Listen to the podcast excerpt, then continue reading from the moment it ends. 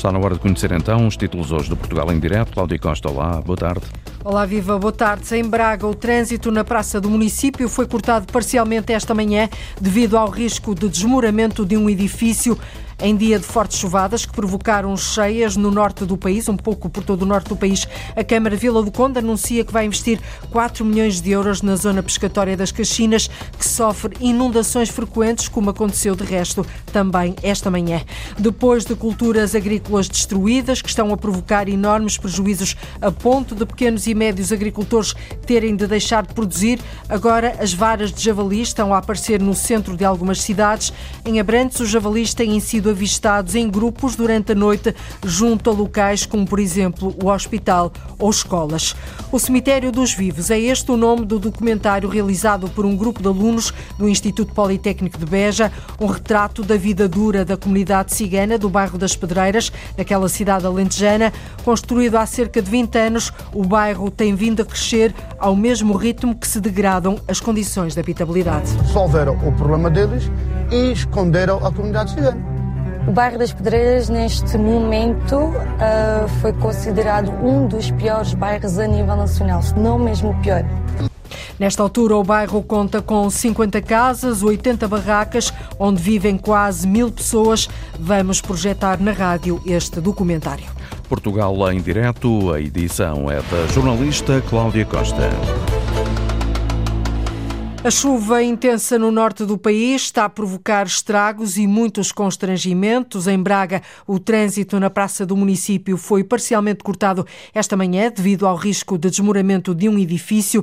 No local já se encontram os meios da Proteção Civil Municipal, a PSP e responsáveis da empresa de construção para avaliar o risco. Há instantes, em declarações à Antena 1, o vereador da Proteção Civil de Braga, Altino Bessa, disse que foram retirados alguns comerciantes por prevenção até o risco de derrocada ser afastado. No momento de precaução, evacuamos uh, os, os, comerciantes aqui de, de, de, deste quarteirão, fechamos a rua, vamos fazer uma avaliação.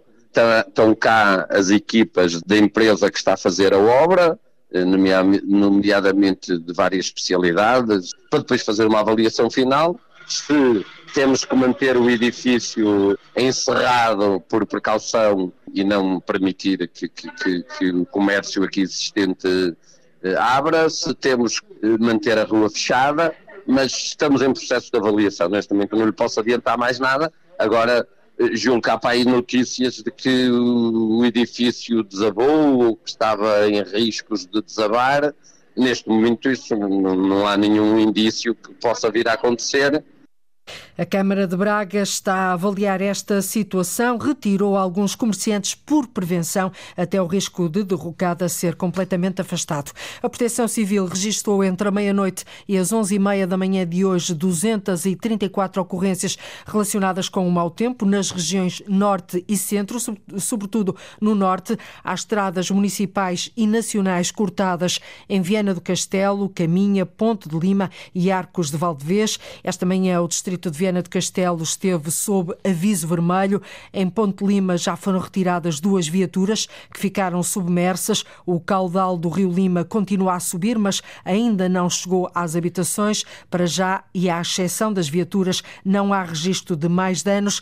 Informações prestadas à Antena 1 pelo vereador da Proteção Civil, Carlos Lago. Estamos a acompanhar aqui a subida, principalmente do caudal do rio. A chuva continua a cair intensamente. Estamos atentos à evolução do, do, dos cenários, mas os rios estão, estão a aumentar bastante os seus caudais. O rio aqui em frente à vila está mesmo, na, o areal está, está, está submerso neste momento. Havia notícia de carros submersos, já foram retiradas as viaturas? Neste momento eh, tivemos que pedir o auxílio de caminhões grua, acabámos de retirar a segunda viatura não há registro de mais danos, à exceção dessas viaturas? Uh, não, neste momento não. Eh, são as inundações e as, as estradas intransitáveis onde, onde há pontes, não é? Porque galgaram as estradas O vereador da Proteção Civil, Carlos Lago, vereador eh, da Câmara de Ponte Lima, ouvido pela jornalista Isabel Cunha. Também no Conselho de Caminha há várias estradas cortadas devido ao mau tempo em Vilar de Mouros, Argela, Via, Vila Praia de Âncora, Moledo e Cristelo. A zona histórica de Arcos de Valdevez ficou inundada devido à subida das águas do Rio Vez. Agora a situação já está bem mais tranquila naquele Conselho. A Câmara de Vila do Conde vai investir 4 milhões de euros nas Caxinas, no norte da cidade. Parte do investimento destina-se à substituição de todo o sistema de drenagem de águas pluviais. Depois, a restante verba vai ser aplicada na requalificação urbana daquela freguesia. Conhecida como a Terra dos Pescadores, as Caxinas vive recorrentes inundações, como aconteceu esta manhã no Namaral. Quis o tempo meteorológico que a realidade nas Caxinas ilustrasse a urgência deste investimento. No dia de hoje, apenas para dar o exemplo, duas destas ruas estão encerradas, estão encerradas ao trânsito exatamente por causa deste, deste problema. Devido a inundações, estiveram esta manhã encerradas as ruas das Violetas e das Dálias, nas Caxinas. A intervenção, a troca de todos os coletores, nota o Presidente da Câmara de Vila de Conde, Vitor Costa, vai estender-se também à Rua das Rosas, da Alegria, dos Mariantes Infante Santo, a rua São Pedro Pescador e na travessa da Poça da Barca. E, portanto, urge de fazer ali uma intervenção profunda naquilo que são as infraestruturas de águas pluviais, portanto toda a drenagem, procurando evitar os incómodos tremendos que esta, que esta população eh, tem, tem sofrido e fazendo a intervenção nas restantes estruturas, eh, digamos por arrasto e no melhores sentidos, de, de água, saneamento eh, e portanto também de, de telecomunicações, também de, de, energia, nomeadamente o gás, gás natural e também a eletricidade. A substituição de todo o sistema de drenagem de águas pluviais nas Caxinas vai levar parte dos 4 milhões de euros previstos. A outra parte, frisa Vitor Costa, vai para outros trabalhos de requalificação urbana. Vamos fazer estas intervenções simultâneas, daí, digamos assim, também os valores que estamos a falar, estes 4 milhões de euros, serão para toda a mudança de infraestruturas, eh, mas também para a requalificação à superfície que irá surgir de forma faseada, mas, e claro, nos, nos próximos anos. O autarca Vila do Conde quer que o processo seja rápido, espera que no início do próximo ano já tenha os passos burocráticos cumpridos e que em janeiro possa avançar com a obra. 4 milhões de euros para requalificar a zona pescatória das Caxinas em Vila do Conde. Em defesa da natureza, um grupo de representantes de organizações defensoras do ambiente entregam esta tarde uma carta aberta ao ministro do Ambiente, Duarte Cordeiro, por uma nova política para a natureza. É uma chamada de atenção para as diretrizes praticadas por este governo, é o que explica Pedro Jordão, um dos subscritores desta carta aberta. Esta carta aberta eh, refere-se à política eh, ambiental nacional. Foi um texto que partiu de uma iniciativa do SOS Quinto dos Ingleses, mas que foi verdadeiramente o resultado de uma conjugação de esforços e o resultado final da visão uniforme e unânime sobre quais devem ser as medidas a adotar em termos uh, legislativos, designadamente pelo Governo, para reverter e para combater uh, a situação de crise climática que, que vivemos uh, e que sentimos cada vez mais na pele. Um grito de alerta às políticas de defesa do ambiente. Um grupo de várias organizações ambientalistas, como a Quercus, o GEOTA ou a SOS Quinta dos Ingleses, entregam em mãos no Ministério do Ambiente esta tarde uma carta aberta por uma nova política para a natureza. O ano de campanha de frutos secos fechou com um aumento na produção de amêndoa, mais de 20 mil toneladas, o que significa uma produção 15% maior do que no ano passado. Uma campanha de boa qualidade qualidade, apesar da amêndoa ter ficado mais pequena devido à falta de água. António Saraiva, diretor executivo da Portugal Nuts, Associação de Promoção de Frutos Secos, garante que o país, que Portugal, tem um grande potencial e pode só no Alentejo quadriplicar a produção de amêndoa. É um ano de boa qualidade, de calibres de amêndoa, tamanho e rendimento eh, não tão bom quanto o esperado por efeito da, da falta de água, não é? da seca, que teve o seu impacto mas que os volumes vão ser grandes. Em concreto, o único número que nós temos adiantado é que uh, são 20 mil toneladas de amêndoa este ano.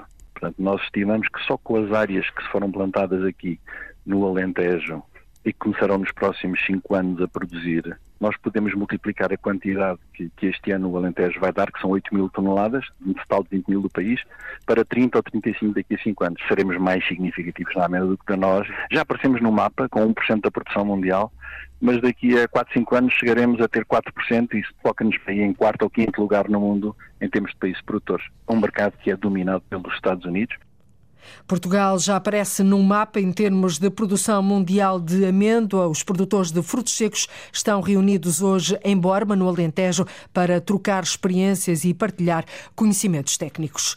As visitas de varas de javalis à cidade de Abrantes está a gerar preocupação, muita preocupação entre os habitantes. Os javalis aparecem em grupos durante a noite e chegam a ser vistos junto ao hospital ou às escolas.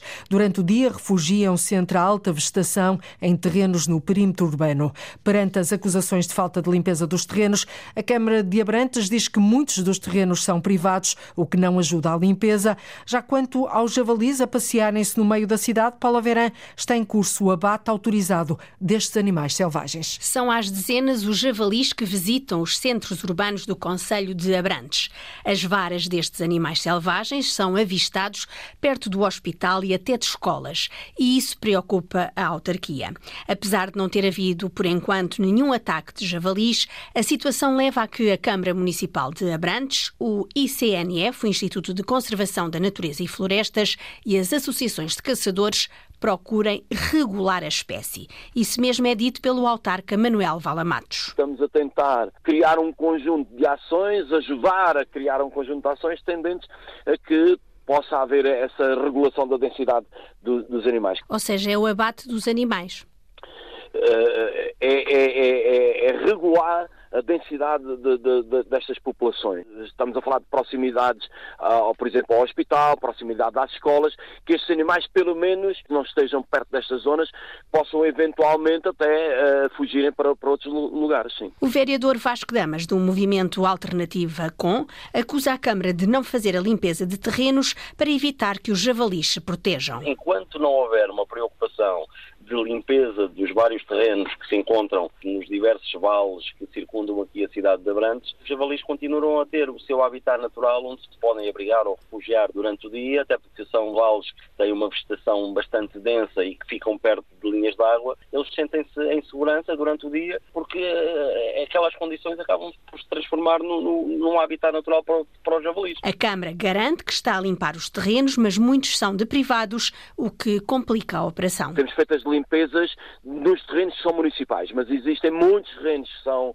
privados e obviamente que aí é mais difícil haver essa, essa ação. A invasão de varas de javalis em zonas como escolas ou centros de saúde e até junto ao hospital está a preocupar a população do Conselho de Abrantes. Até porque estes grupos de javalis estão a aparecer no centro de algumas cidades, como é o caso de Abrantes.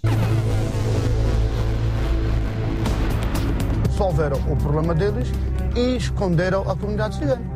O bairro das Pedreiras, neste momento, uh, foi considerado um dos piores bairros a nível nacional, se não mesmo o pior. As feridas abertas, as chagas do bairro das Pedreiras, Évora, Alentejo, pouco dourado. Temos ali daquela casinha além que temos às vezes para comer e não temos. E quer dinheiro para comprar o remédio e às vezes não temos. Pergunta, Paulo, pergunta. Como é que o Filipe chegou a esta expressão que dá título ao uh, documentário Cemitério dos Vivos? Este título, Cemitério dos Vivos, é um título que foi criado pela própria comunidade cigana. Daqui a nada já vamos projetar este documentário no ecrã da rádio.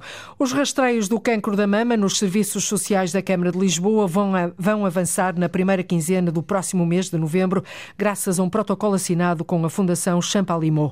O autarca de Lisboa, Carlos Moedas, diz que esta iniciativa permite alargar o rastreio gratuito a mulheres abaixo dos 50 anos para que as mulheres residentes em Lisboa possam ter mamografias gratuitas. E, portanto, aquilo que vamos fazer é receber esta doação, através deste protocolo, de uma máquina de mamografia que vamos instalar nos nossos serviços sociais da Câmara e que terá acesso a todas as mulheres residentes em Lisboa. Obviamente que as mulheres de mais de 50 anos já fazem estes rastreios de forma gratuita, por exemplo, a Liga Portuguesa contra o Cancro, mas todas as outras abaixo dos 50 anos, a partir de agora, sabem que podem vir à Câmara Municipal, aos serviços sociais da Câmara, uh, teremos uma linha de telefone que vamos disponibilizar, teremos horários de atendimento, os serviços sociais ficam ali mesmo atrás das olaias, onde nós vamos instalar este aparelho e uh, dar gratuitamente às mulheres de Lisboa. Estes rastreios são dirigidos a mulheres entre os 40 e os 49 anos, são rastreios gratuitos. A incidência do cancro em pessoas abaixo dos 50 anos aumentou mais de 80% nos últimos 30 anos e a mortalidade mais 30%, um crescimento que está muito relacionado com a falta de rastreio das faixas etárias mais baixas. O envelhecimento e o cancro é o tema central da sessão promovida pela Misericórdia de Santo Tirso no âmbito do Congresso Maioridades que vai decorrer amanhã. A prevenção e o, e o diagnóstico do cancro, mas também a solidão dos mais idosos, são os temas em debate. Isabel Cunha. Ser idoso e ter cancro deixou de ser uma sentença de morte. As pessoas com idade morrem muitas vezes com cancro, mas não morrem por causa do cancro. E é verdade que nós cada vez controlamos melhor essas doenças crónicas. Desde que haja qualidade de vida, não é um problema de risco de vida. O que é, é a pessoa manter a qualidade de vida. E isso às vezes não tem a ver especificamente com o cancro, tem a ver com as doenças, por exemplo, as artroses e as inflamações crónicas do tubo digestivo, da, do aparelho respiratório, são péssimas. Manuel Sobrinho Simões, diretor do IPATIMUP e considerado em 2015 o mais influente patologista do mundo, é um dos oradores da primeira sessão do Congresso Maioridades que a Misericórdia de Santo Tirso se propõe realizar anualmente. Nesta primeira sessão, o envelhecimento e o cancro vão ser o ponto de partida para o debate, porque a prevalência do cancro é muito elevada na terceira idade. As pessoas, quando são velhinhas e têm têm muitas vezes pequeninos cancros. E hoje em dia qual é o problema? Se as pessoas se encarniçarem em descobrir se têm algum nódulo, vão ter nódulos muito pequeninos. E o que a pessoa deve é ver, daqui a um ano veja, se ele continuar a ser pequenino, não, não chateiem, percebem? As células que se dividem no a energia vem do hospedeiro, da pessoa que tem. Se a pessoa não tem porque está muito fraquinha, também as células não, não podem descobrir, quer dizer, não é, não é um milagre. Elas são tendencialmente sempre doenças muito crónicas. Mas há 5% da população idosa em que as células cancerígenas se comportam de uma forma mais fatal, uma incógnita para os cientistas. Que a gente agora está muito interessado em estudar, que são casos que em pessoas de idade aquilo dá para muito torto. E então andamos todos muito interessados agora, para mim, como cientista interessado em descobrir como é que eles arranjam energia numa situação em que a pessoa tem tão pouca energia, como é que elas encontram ali um mecanismo que é quase um, um curto-circuito energético e elas tornam-se muito agressivas. É para aí 5%. E, e, em que cancros? Em todos os órgãos, que é uma questão de, de, pouca sorte. Além do patologista Manuel Sobrinho Simões, a sessão Cancro no Envelhecimento conta com a participação da cientista Elsa Logarinho internacionalmente conhecida pelo trabalho que tem desenvolvido nesta área. E para além deste debate sobre o cancro, o envelhecimento e a solidão, a sessão de amanhã em Santo Tirso vai contar com a atuação do músico Dan Riverman, guitarrista da banda britânica James. O primeiro ferryboat elétrico 100% português chama-se Salicórnia. Foi apresentado esta manhã no estaleiro do Seixal, onde de resto foi construído. Com zero emissões de dióxido de carbono, vai operar na Ria de Aveiro, ligando a Barra a São Jacinto. Um investimento superior a 7 milhões de euros, mais de 5 milhões pagos pela Câmara de Aveiro, o restante são fundos comunitários. Trata-se de um projeto pioneiro, mais sustentável e ambientalmente responsável e que mostra, Arlinda Brandão, o sucesso da engenharia naval portuguesa.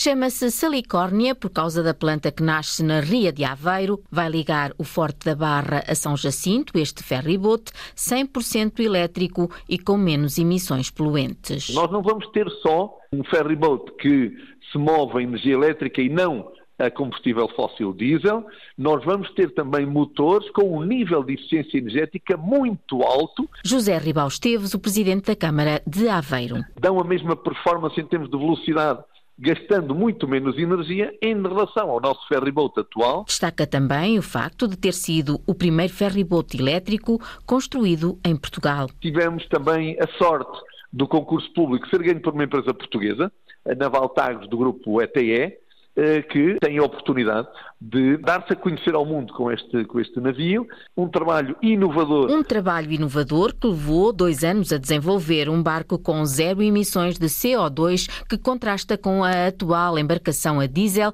que é utilizada para fazer esta travessia da Ria de Aveiro. O nosso ferryboat está velho, tem 70 anos, é altamente poluidor. O novo ferryboat elétrico, que hoje teve a apresentação pública no estaleiro do Seixal, onde foi construído, vai agora ser rebocado até Aveiro para os testes do sistema de carregamento. Nós temos um navio que funciona de modo elétrico, os motores são elétricos e tem um conjunto de baterias a bordo que têm que armazenar a energia, tanto são o combustível que alimenta os motores que fazem o navio movimentar-se. E sempre que ele está atracado, é colocado a carregar. É como nós, o nosso computador ou o nosso telemóvel, de vez em quando temos que o carregar. Essa infraestrutura, que tem os ramais de energia, está em fase final de construção para começar a funcionar na primeira quinzena de dezembro. É quando vai estrear o novo ferryboat. O ruído é quase nulo. O conforto, nós vamos ter um navio que, uh, que, é muito bonito por fora, muito bonito por dentro, confortável. O Silicórnia é um investimento de cerca de 7 milhões de euros, 5 milhões de investimento da Câmara e o resto são fundos comunitários.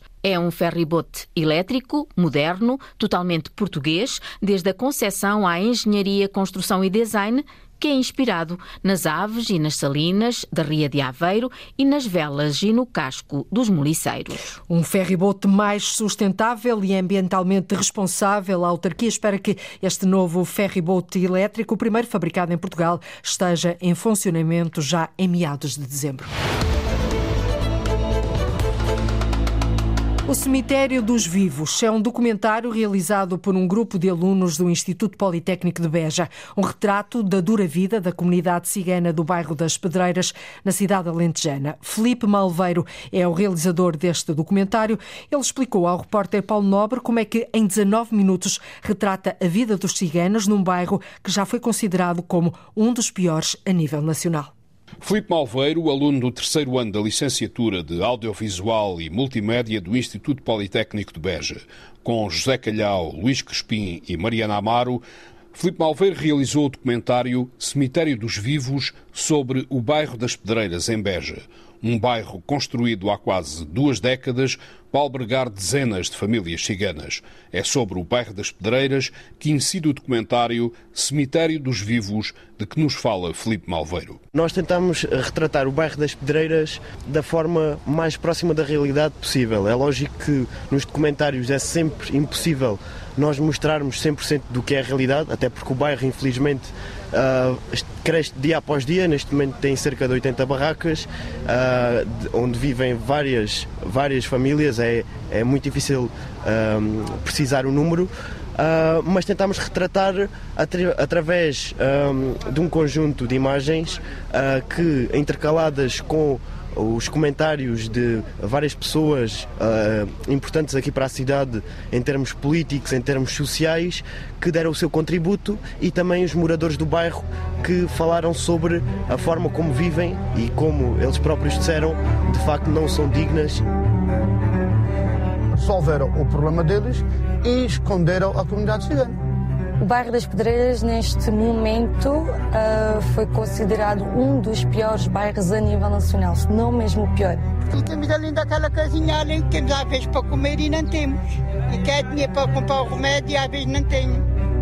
Como é que o Filipe chegou a esta expressão que dá título ao uh, documentário Cemitério dos Vivos? Este título, Cemitério dos Vivos, é um título que foi criado pela própria comunidade cigana, o que mostra que as condições do bairro nunca foram boas. Então, o Bar das Pedreiras surge quando eles querem, querem construir a Colina do Carmo e tem um problema. Está lá a comunidade cigana instalada com barracas, então tem, tem a custodiar dali. Para construir a Colina do Carmo, tiveram que então fazer um bairro, que isto foi um erro, um bar para, para os ciganos. não se faz bares para os ciganos, faz bares para as pessoas. Então aí surgiu o Bar das Pedreiras. Filipe Malveiro, porque é que decidiu fazer um documentário sobre este bairro? Eu comecei com a ideia de fazer algo sobre o bairro quando ainda estava no secundário, em que uh, o tema proposto para esse trabalho era a pobreza e eu decidi começar nessa altura a fazer uma pesquisa sobre o bairro das Pedreiras, que era um bairro que se ouvia falar aqui na cidade, mas que muito pouca gente conhecia e então eu decidi me aprofundar sobre o tema. Quando tive a oportunidade durante a minha, a minha licenciatura em de facto fazer um trabalho de vídeo que é a minha área sobre o tema, eu decidi fazer. O Filipe tem que idade? Tenho 21 anos. Qual é a percepção que uh, as pessoas da sua idade têm sobre o bairro das Pedreiras? A minha geração acaba por ter uma visão já diferente da comunidade cigana uh, em relação a gerações mais antigas. Porquê? Porque eu penso que durante vários anos uh, houve um estigma muito forte associado à comunidade cigana. Um, e principalmente aqui no Alentejo eu sinto que sempre houve um grande ódio que muitas das vezes é injustificado. É certo que a comunidade cigana uh, tem vários problemas que, sem dúvida alguma, precisam de ser resolvidos com a sua integração na sociedade. E eu penso que a minha geração, até por já ter uma visão mais ampla da sociedade, acaba por não ter esse ódio tão presente. E eu sinto que isso é notório quando eu recebo uh, mensagens, quando eu recebo uh, em pessoa uh, certos comentários que são bastante positivos e acabam por ser diferentes das gerações mais antigas. Logo ao início do bairro fizeram estas casas, fizeram um muro, que aquilo um muro, parecíamos estávamos num, num campo de concentração, muro a tapar tudo. Para quem não quer que aquilo se saiba, de facto aquilo está muito bem situado, porque só quem vai lá de propósito é que vê o bairro das Pedreiras. Ninguém passa por ali e tem noção do que é que está uh, ao fim daquela rua. De alguma forma este documentário ajuda a alterar a imagem que esse bairro e que uh, os ciganos têm aqui em Beja? Eu sinto que sim, eu sinto que sim, porque eu, por exemplo, mostrei este documentário a pessoas mais idosas e o que as pessoas mais idosas dizem é que, de facto, a comunidade cigana tem este, este, este problema, mas, de facto, as condições em que eles vivem não são dignas de seres humanos. Ou seja, eles precisam de terem melhores condições, o que, para mim, é algo bastante positivo, porque mostra que pode estar a mudar alguma coisa. Uh, na mentalidade das pessoas aqui uh, no Alentejo e em Portugal para mostrar que todos precisamos de condições mínimas de vida, independentemente de quem nós somos, independentemente da etnia, da raça que somos. Nunca está uh, atualizado, mas neste momento posso-vos dizer que o bairro das Pedreiras tem cerca de 50 casas, cerca de 80 barracas, uh, e para as pessoas que vivem nas barracas uh, só existe uma torneira de água, e neste momento naquele bairro estão quase mil pessoas, são cerca de 900 e qualquer coisa. Como é que este documentário retrata o dia a dia destas pessoas que ali vivem nestas barracas uh, sem condições? Nós tivemos a oportunidade de entrar dentro das barracas, de filmar dentro das barracas, de perguntar aos moradores do bairro o que é que eles acham uh, sobre as condições em que vivem e, portanto, acho que conseguimos uh, criar um, um vídeo que, que mostra de uma forma realista as condições em que eles vivem. E eu penso que se os ouvintes uh, da rádio forem ver o documentário, irão conseguir ter uma percepção daquilo que é a vida e conseguir porem-se na pele daquelas pessoas e daquelas crianças e imaginarem como seria eu ter sido uh, criado aqui, o quais seriam as oportunidades que eu teria para o futuro. E sem olhar para o documentário, uh, ouvindo apenas na rádio, como é que ficamos com essa percepção das condições de vida ali? Eu estou a acabar o terceiro ano da minha licenciatura, eu já tenho uh, perspectivas daquilo que quero fazer no futuro, já tenho um sonho daquilo que eu quero fazer e quando eu vejo aquelas crianças eu percebo que elas não se podem dar ao luxo de ter um sonho, porque é muito difícil para elas a que muitas não foram incentivadas a seguir estudos, muitas foram colocadas uh, numa turma de alunos de etnia cigana exclusivamente, e então a visão do mundo daquelas crianças é extrema, extremamente curta. E então aquelas crianças não têm a oportunidade de sonhar com um futuro melhor. Aquilo que eu, por exemplo, tenho essa oportunidade e os meus colegas que fizeram comigo o documentário também têm essa oportunidade. E, portanto, dá-me imensa pena aquelas crianças que vivem em barracas, que vivem uh, no meio daquele pó, que vivem com bichos, uh, ratos, cobras, como as próprias pessoas entrevistadas falam, uh, que quando vão para a escola, infelizmente, pela falta de higiene que existe no bairro, são logo imediatamente postas de parte pelas restantes crianças. Dá-me imensa pena e é também esse o foco do documentário, é tentar com que as pessoas que vejam se coloquem na pele dos moradores do bairro e daquelas crianças. Filipe Malveiro, 21 anos, autor do documentário Cemitério dos Vivos. Através das palavras e descertos deste documentário, este é um retrato da dura vida da comunidade cigana do bairro das Pereiras em Beja. Um documentário que, em quatro semanas, leva quase 100 mil visualizações no YouTube.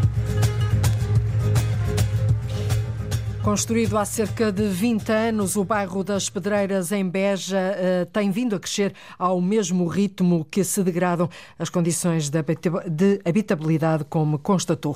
Para prevenir a criminalidade e garantir a segurança de comerciantes e populações, a PSP de Coimbra está na rua a fazer ações de visibilidade diárias na Baixa da cidade, voltando assim a dar vida ao Polícia de Giro. As ações decorrem entre as 4 e as 7 da tarde, o período de encerramento do comércio tradicional e quando as ruas ficam quase desertas. O repórter Joaquim Reis acompanhou uma destas ações de patrulhamento apiado. Então o que é que vai ser para vocês hoje? É o cafezinho. Na Baixa de Coimbra, afetada pelos problemas da desertificação, ao balcão da pastelaria Visconde, os polícias Mendes e Souza fazem uma breve pausa para uma bica.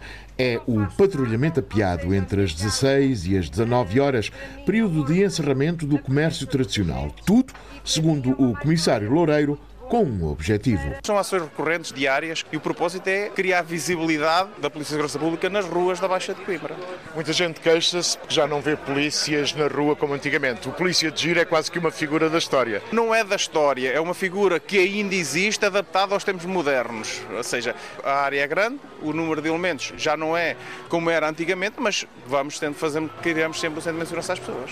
É efeito dissuasor da criminalidade, mas também é efeito preventivo da criminalidade. Ao balcão da pastelaria e da Linda Oliveira, sente-se mais segura. Isto é muito bom porque evita muito, muito, eh, muitas coisas que não interessam e é obviamente que é muito bom. Basta a presença já manda respeito. Durante o patrulhamento, o binómio sempre vigilante conversa com comerciantes e transeuntes. O agente, principalmente, sente a receptividade do público. As pessoas sempre, sempre, sempre agradecidas por nós por conseguirmos estar no local, que nem sempre é possível. O sentimento de segurança é, é, aumenta bastante, né? E depois e só digamos as pessoas que menos interessam a cidade a estar por estes locais. Para o agente principal Souza, este é um policiamento distinto. Esta forma de, do policiamento apiado é diferente que implica um contacto, estar se calhar algum tempo parado a conversar com alguns ou até com transeuntes que estejam a circular, é diferente, sim. A vender castanhas frente à Igreja de Santa Cruz, Miguel Louro não tem dúvidas. Isto é muito bom para as pessoas aqui da Baixa sentirem um bocado de confiança para andar na rua, porque se não andar aqui a polícia isto é um bocado desagradável com a polícia torna-se muito mais segura a baixa aqui. Recuperando a figura do polícia de giro de outros tempos, o patrulhamento apiado dá mais segurança a quem frequenta a Baixa Coimbra. Este, com a polícia de giro assim por perto, este sentimento de segurança é muito maior entre comerciantes e moradores da Baixa de Coimbra. As ações eh, decorrem entre as 4 e as 7 da tarde, o período de encerramento do comércio tradicional e quando as ruas ficam quase desertas. Estamos agora um salto até ao Algarve, Lagoa, Portimão e Lagos vão dar palco à sexta edição do Festival Entrelaçados. Tal como o nome indica, o festival entrelaça a dança à fotografia, o circo, o teatro, passando pela música. Começa amanhã, Tatiana Felício, e decorre até dezembro com vários espetáculos. A ideia é entrelaçar as artes e o nome não deixa espaço para dúvidas. O Entrelaçados Festival de Dança Contemporânea está de volta para a sexta edição. Tora Jorge é uma das responsáveis pela organização do festival que reúne diferentes momentos artísticos. Nós abrangemos não só a dança, mas também o teatro, nos workshops o circo, a fotografia, o vídeo através do videodança. Portanto, que o nosso moto é entrelaçar diversas artes. Vão acontecer no total 12 momentos artísticos entre espetáculos de dança, teatro e música, workshops, um jantar temático e uma exposição fotográfica que liga a dança contemporânea às paisagens algarvias para mostrar que o Algarve não, é só praia e mar, que o Algarve também tem outras belezas paisagísticas e também tem cultura. Juntar estas duas artes, a arte digital da fotografia e a arte da dança, e vamos decidindo mais ou menos quais é que são os pontos interessantes sem ser só a parte da praia e do mar, mas também a parte das serras. Tora Jorge explica que este festival pretende apoiar não só as criações de artistas já conhecidos do público, como também daqueles que estão agora a dar os primeiros passos. Tentamos apoiar os artistas uh, algarvios e este ano vamos ter a estreia absoluta de uma coreógrafa que está sediada em Lagos, que é a Sofia Brito. Portanto, aqui o nosso mote é entrelaçar até mesmo uh, coreógrafos já com grande nome, como nós vamos ter na Companhia Dança da Almada, mas também como coreógrafos emergentes, como é o caso do, dos solos e duetos que nós teremos no dia 15 de dezembro, que é para jovens artistas terem um espaço e a oportunidade de apresentar as suas primeiras obras artísticas. O festival é para todas as idades e até dezembro vai levar a arte e a dança contemporânea a Lagoa, Portimão e Lagos. E propõe-se mais que isso, propõe-se entrelaçar estas artes, Lagos, Portimão e, e Lagoa, vão dar palco assim à sexta edição do Festival Entrelaçados, que arranca já amanhã e decorre até ao mês de dezembro. Amanhã, sexta e domingo, o Cineclube da Ilha Terceira promove a oitava edição da Mostra de Cinema Português Cine Atlântico. Cinco filmes no grande ecrã que têm como tema retratos de família. Fala das relações entre pessoas, pessoas do mesmo núcleo familiar. Para ver, Eduardo Mendes, em Angra do Heroísmo, nos Açores. Aqui gostam dos portugueses porque somos calados e aguentamos muito. Uma mostra de cinema português contemporâneo, o Cine Atlântico volta ao grande ecrã da Recreio dos Artistas, em Angra do Heroísmo. Houve uma época em que se falava que o cinema português era um cinema feito só para intelectuais, que ninguém podia com, com ver aqueles filmes que eram demasiado amassadores. Hoje em dia isso já não acontece e uh, tivemos a preocupação de trazer filmes que desmistificam essa má ideia. E hoje em dia o público que uh, frequenta a sala de cinema da Recreio dos Artistas, num contexto desta mostra, já é um público bastante variado, heterogéneo, eclético. Jorge Paulo Bruno, presidente do Cineclube da Ilha Terceira, Alma Viva de Cristela Alves Meira, Vadio de Simão Caiate, Great Yarmouth de Marco Martins, Malviver e Viver Mal de João Canicho fazem o cartaz do próximo fim de semana. Os filmes estão envoltos numa temática retratos de família. Um sentido de ligação entre os filmes do que propriamente filmes avulsos. Podem ser muito bons, mas se não têm nada que os ligue, também ficam um pouco soltos entre si. São cinco filmes que retratam efetivamente, aspectos de relações familiares, relações entre pessoas da mesma família, entre jovens adultos e que eh, constituem um núcleo bastante coeso ao nível da filmografia eh, portuguesa contemporânea. O Cine Atlântico vai receber também Augusto Fraga, realizador da série Rap de Peixe da Netflix, rodada na Ilha de São Miguel. A ele e em jeito de conversa juntam-se Rui Tendinha, Manuel Batista, da Lolé Film Office, Ruben Simões e também José Vieira Mendes, o programador do festival. Para a organização do evento, os Açores são um mercado cinematográfico por explorar. Os Açores têm belíssimas condições para se rodar filmes, a custos muito mais reduzidos do que noutros sítios. É preciso é que os Açores entendam isso e promovam. A bilheteira já conta com reservas, as entradas atingem um preço máximo de 3 euros. Apesar dos constrangimentos financeiros, a organização avançou para a oitava edição da mostra, que ronda os 8 mil euros. Que se não fosse o Cine Clube da Ilha Terceira, esses filmes não seriam vistos aqui na ilha em grande ecrã. De 27 a 29 de outubro, o cinema faz-se em português, no ecrã da Recreio dos Artistas, na Ilha Terceira. Cinco filmes sob a temática Retratos de Família para ver então no grande ecrã em Angra do Heroísmo nos Açores. E amanhã o Portugal em Direto sai deste estúdio. Vamos de malas e bagagens até ao IP3. Vamos instalar-nos junto a um troço deste itinerário, já considerado o itinerário da morte, desde que foi construído há 32 anos. Vamos estar mais concretamente uh, num troço no Conselho de Santa Combadão. É de lá que vamos ligar o território. Contamos com a sua escuta. Hoje terminamos um pouco mais cedo, porque já a seguir há tempo de antena aqui na Rádio Pública. Até amanhã. Fique bem. Boa tarde, Cláudia Costa, no Portugal em Direto desta quinta-feira. Liga à informação. Ligue à Antena 1.